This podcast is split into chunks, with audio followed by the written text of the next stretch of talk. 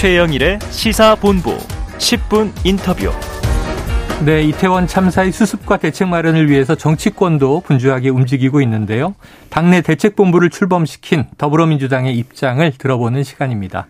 자, 이태원 참사 대책본부 본부장 박찬대 최고위원이 나와 계십니다. 나와주셔서 예. 감사합니다. 예, 박찬대입니다. 네. 자, 지금 이틀 전 참사 현장에 또 어제는 당 지도부와 함께 합동 분향소에 다녀오신 걸로 들었는데요.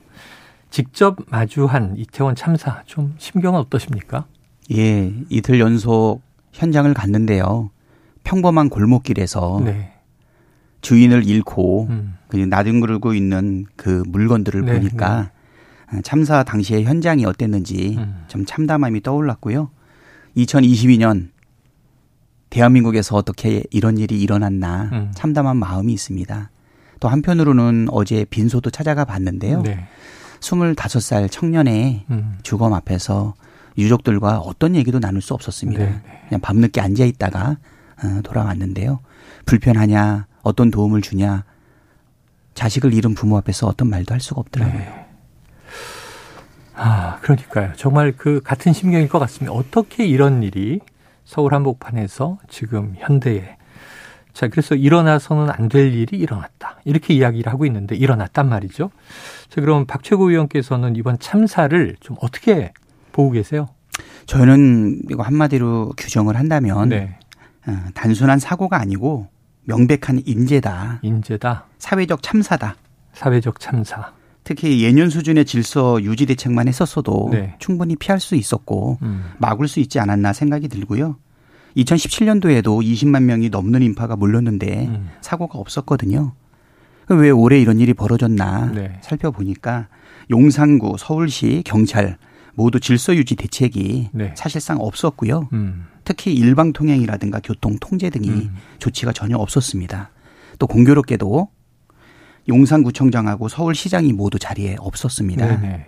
경찰도 범죄 단속에 신경을 많이 썼지 안전, 음.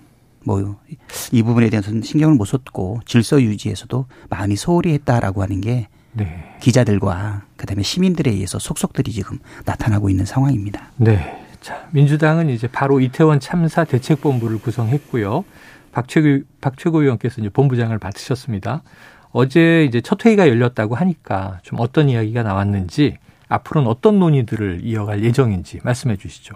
예, 뭐 다들 무거운 마음으로 참여를 했는데요. 먼저 참사의 성격 우리가 규정을 했고 네. 대책본부 구성했고요. 음. 활동은 어떻게 할 건지 논의를 했습니다. 뭐 다들 비통하고 참담한 신경이었습니다. 예. 먼저 사고 수습 그리고 진상 조사 네. 그리고 국민 추모의 새 영역에서 음. 전문성을 가지고 있는 중진위원들을 중심으로 해서 네. 참사 수습을 지원하고 음. 그리고 중요하게 철저한 진상 조사를 통해서 음. 재발 방지 대책 네. 예, 마련하는데 힘쓸 계획입니다. 알겠습니다. 자, 대책본부 차원에서 오늘 오후에 또 참사 현장 방문 예정이 있다고 하시고요. 그럼 지금 언급해 주신 부분 중에 이제 사고의 수습과 원인 파악 좀 어디에 집중하면 좋, 좋겠습니까? 사고 수습하고 원인 파악 둘 다 중요하거든요. 네네. 특히 이제 사고 수습과 관련해서는 희생자도 많이 나왔지만 네. 여전히 중상자도 많습니다. 네네네. 그래서 사망자도 추가 발생할 가능성이 높고 음. 지금 뭐 일부 보상 계획을 제시를 했는데 네네. 유족들이 지금 경황이 없으세요. 네네. 황망한 중이라 뜻이 잘 반영됐는지 예. 또 부족하고 도와드릴 부분이 무엇인지 음. 우리가 살피려고 하는데 사실상 그 대화를 원활하게 하기에는 너무 어려웠다고 어, 생각이 되고요. 한동안 무슨 뭐 이 보상 금액 이런 협의가 예.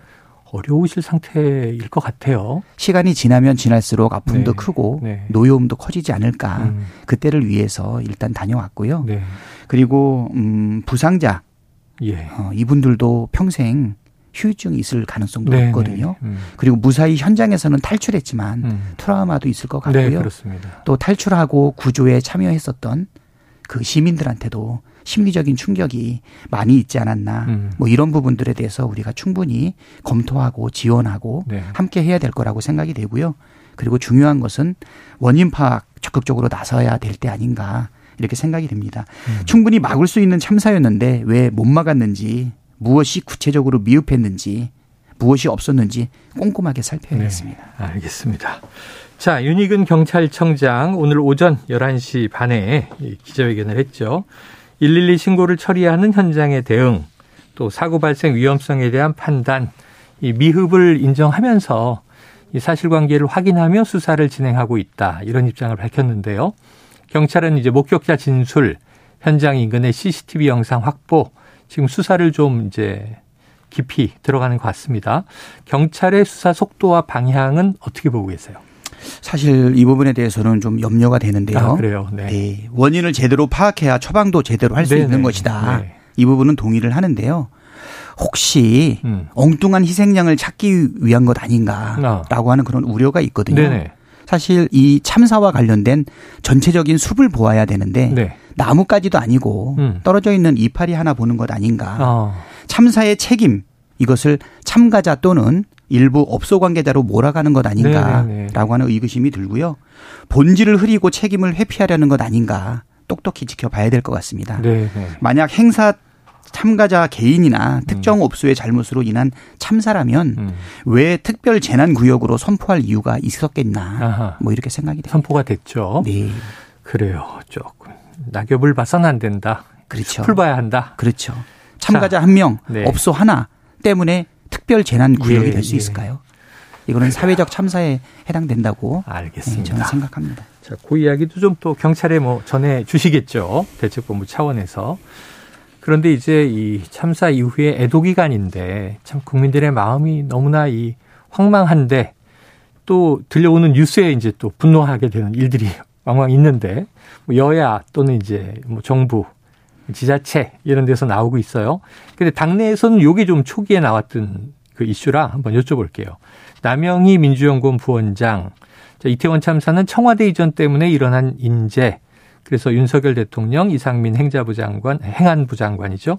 오세훈 서울시장이 사퇴를 요구하는 SNS를 올렸다가 이거 이제 지도부가 초당적 협력으로 애도 기간을 보내겠다. 그래서 이제 삭제를 했거든요. 네. 그리고 또 서영석 의원은 이제 오늘 저희가 전한 뉴스인데 당원 워크숍에 가서 술자리를 가졌다. 감찰에 들어가게 됐죠. 요런 부분들 어떻게 당 지도부로서 보십니까? 예, 온 국민이 이태원 참사에 대해서 지금 황망해 하고 있는데요. 좀 더 발언과 네. 행동에 신중했으면 어땠을까 음. 그런 안타까움이 먼저 앞섭니다. 네. 네. 자, 이제 박희영 용산구청장이요. 이 헬로윈 축제는 명확한 주최 측이 없는 만큼 축제가 아닌 하나의 현상이다. 구청에서 할 수 있는 역할은 다 했다. 또 이제 이 이상민 행안부 장관은요. 경찰과 소방을 미리 배치함으로써 해결할 수 있는 문제는 아니었던 것으로 파악된다. 어, 어제는 또 경찰이나 소방의 대응으로 사고를 막기에 불가능했다는 게 아니라 과연 그것이 원인이었는지에 대해서는 의문. 또 이게 선동적 정치적 이제 이 주장은 하지 말아라 하는 또 취지 이야기들 했단 말이에요. 이런 또 발언들은 어떻게 들으셨습니까? 뭐 한마디로 말하면 국민의 분노를 음. 예, 유발하는 발언이라고 생각이 네. 되고요. 네. 상식을 벗어나고 음. 책임을 회피하는 발언이다. 매우 부적절하다 이렇게 생각이 됩니다. 예. 누구보다 책임을 져야 될 큰 권한을 갖고 있는 음. 관계 장관이 이렇게 책임을 지는 발언보다는 예, 또 사과를 하기보다는 음. 변명으로 일관되고 있는 것 아닌가 생각이 네. 되고요. 용산구청장 발언도 황당하고 네. 이상민 장관 발언도 사실 어이가 없습니다. 네. 주무부처의 장관으로 겸허하게 사과해도 모자란데 책임 회피에만 급급하는 모습에 국민들이 매우 실망하고 분노하겠다 음. 이런 생각이 들고요. 특히 이번에 투입됐던 경찰들 뭐 인원수를 조금 늘렸다고는 하는데 마약 등 범죄 단속 목적의 사복 경찰들이 굉장히 많이 있었거든요. 네. 실제로 현장에서 정복을 입었던 경찰들이 질서 유지에 좀더 음. 집중을 했다라면 이런 일이 벌어졌겠나 네. 이런 생각이 들고요. 경찰력 배치에 문제가 없었다면 왜 참사가 일어났는지 그리고 또 장관의 발언에 의하면 앞으로 이런 참사가 또 발생할 수 있다. 네. 그렇기 때문에 방치하겠다라는 의견인지 음. 정말 의문이 되고요. 정말 경찰은 왜 존재하는지 음. 네 장관한테 묻고 싶습니다. 네, 알겠습니다. 직접 또 물어봐 주시겠죠. 네. 자, 이 하나 요거 좀 여쭤볼게요. 너무 궁금해서 지금 보면 정부에서는 합동분향소를 만들었습니다만 사고 사망자 합동 분향소. 그러니까 이제 이태원에 사고가 났고 거기에 사망자가 다수 발생했다. 이런 이제 조금은 이제 드라이한 표현인 것 같고요. 지금 민주당은 참사 희생자 애도 이렇게 쓰고 계시단 말이에요. 근데 그 사이에 또 국민의힘은 참사 사망자 애도. 조금씩 달라요. 이, 이게 어떻게 차이가 있는 걸로 보십니까? 일단은 어 국민적 정서에 좀 안 맞는데 정부 입장에서는 이 책임의 소재 여부 때문에 네. 좀더 음. 책임을 회피할 수 있는 이야기를 좀 언급하고 있는 것 아닌가. 네, 네. 지금 이 참사의 본질을 좀 작게 축소하고 네. 책임을 회피하기 위해서 말한 것이라고 생각이 되는데요. 음. 또 여당과 정부의 입장에 조금 또 차이가 있잖아요. 네, 네. 아무래도 여당이라고 해도 국민의 대표이고 국회의원이다 보니까 음. 행정부의 부적절한 또는 잘하지 못했던 부분에 대한 사실 견책도 해야 되지 않겠습니까? 네네. 네. 제가 볼 때는 사고라는 표현, 사망자라고 하는 표현은 어, 국민 정서에 안 맞고 사건을 축소하고 책임을 회피하려고 하는 부분이다. 예. 특히 오늘 아침에 많은 시민들로부터 제보가 많이 들어왔어요. 네네. 이 분영수에 쓰여 있는 이 내용을 보고 음. 참담해 하더라고요. 아. 네. 분양소에 갔더니 네. 사고 사망자 사진을 찍어서 보내주고 아. 이렇게 있어요. 네. 국민 정서는 그러하다. 자, 잠시 뒤에 보니까 한 2시경부터 이 국회 행안위 업무 보고가 진행되더라고요. 지금은 사고 수습이 최우선이지만 또 말씀하신 진상 규명을 위해서 이 참사와 연관된 상임위에서 현안 질의 등도 필요할 텐데 어떻게 보십니까? 예, 현안 질의 꼭 필요하죠. 음. 아, 그런데 일단 오늘 행안위 차원에서는 네. 현안 질의가 아닌 현안 보고만 받기로 했거든요. 네네. 네. 국민께서 가지고 있는 의문을 풀어주는 자리가 돼야 된다. 음. 이게 사실은 상식적인데 네. 국힘당에서 현안 질의를 지금 반대하는 입장입니다. 아, 그래요. 그렇지만 책임 있는 장관과 네. 또 경찰청장의 보고를 듣는 게 일단은 의미가 있기 때문에 네. 사실 이 부분에 대해서는 합의하는 과정 속에서 음. 어, 이루어졌고요. 어, 대신 빠른 시일 내에 현안 질의를 할 수 있도록 네. 노력해야 네. 되겠다 생각이 되고요.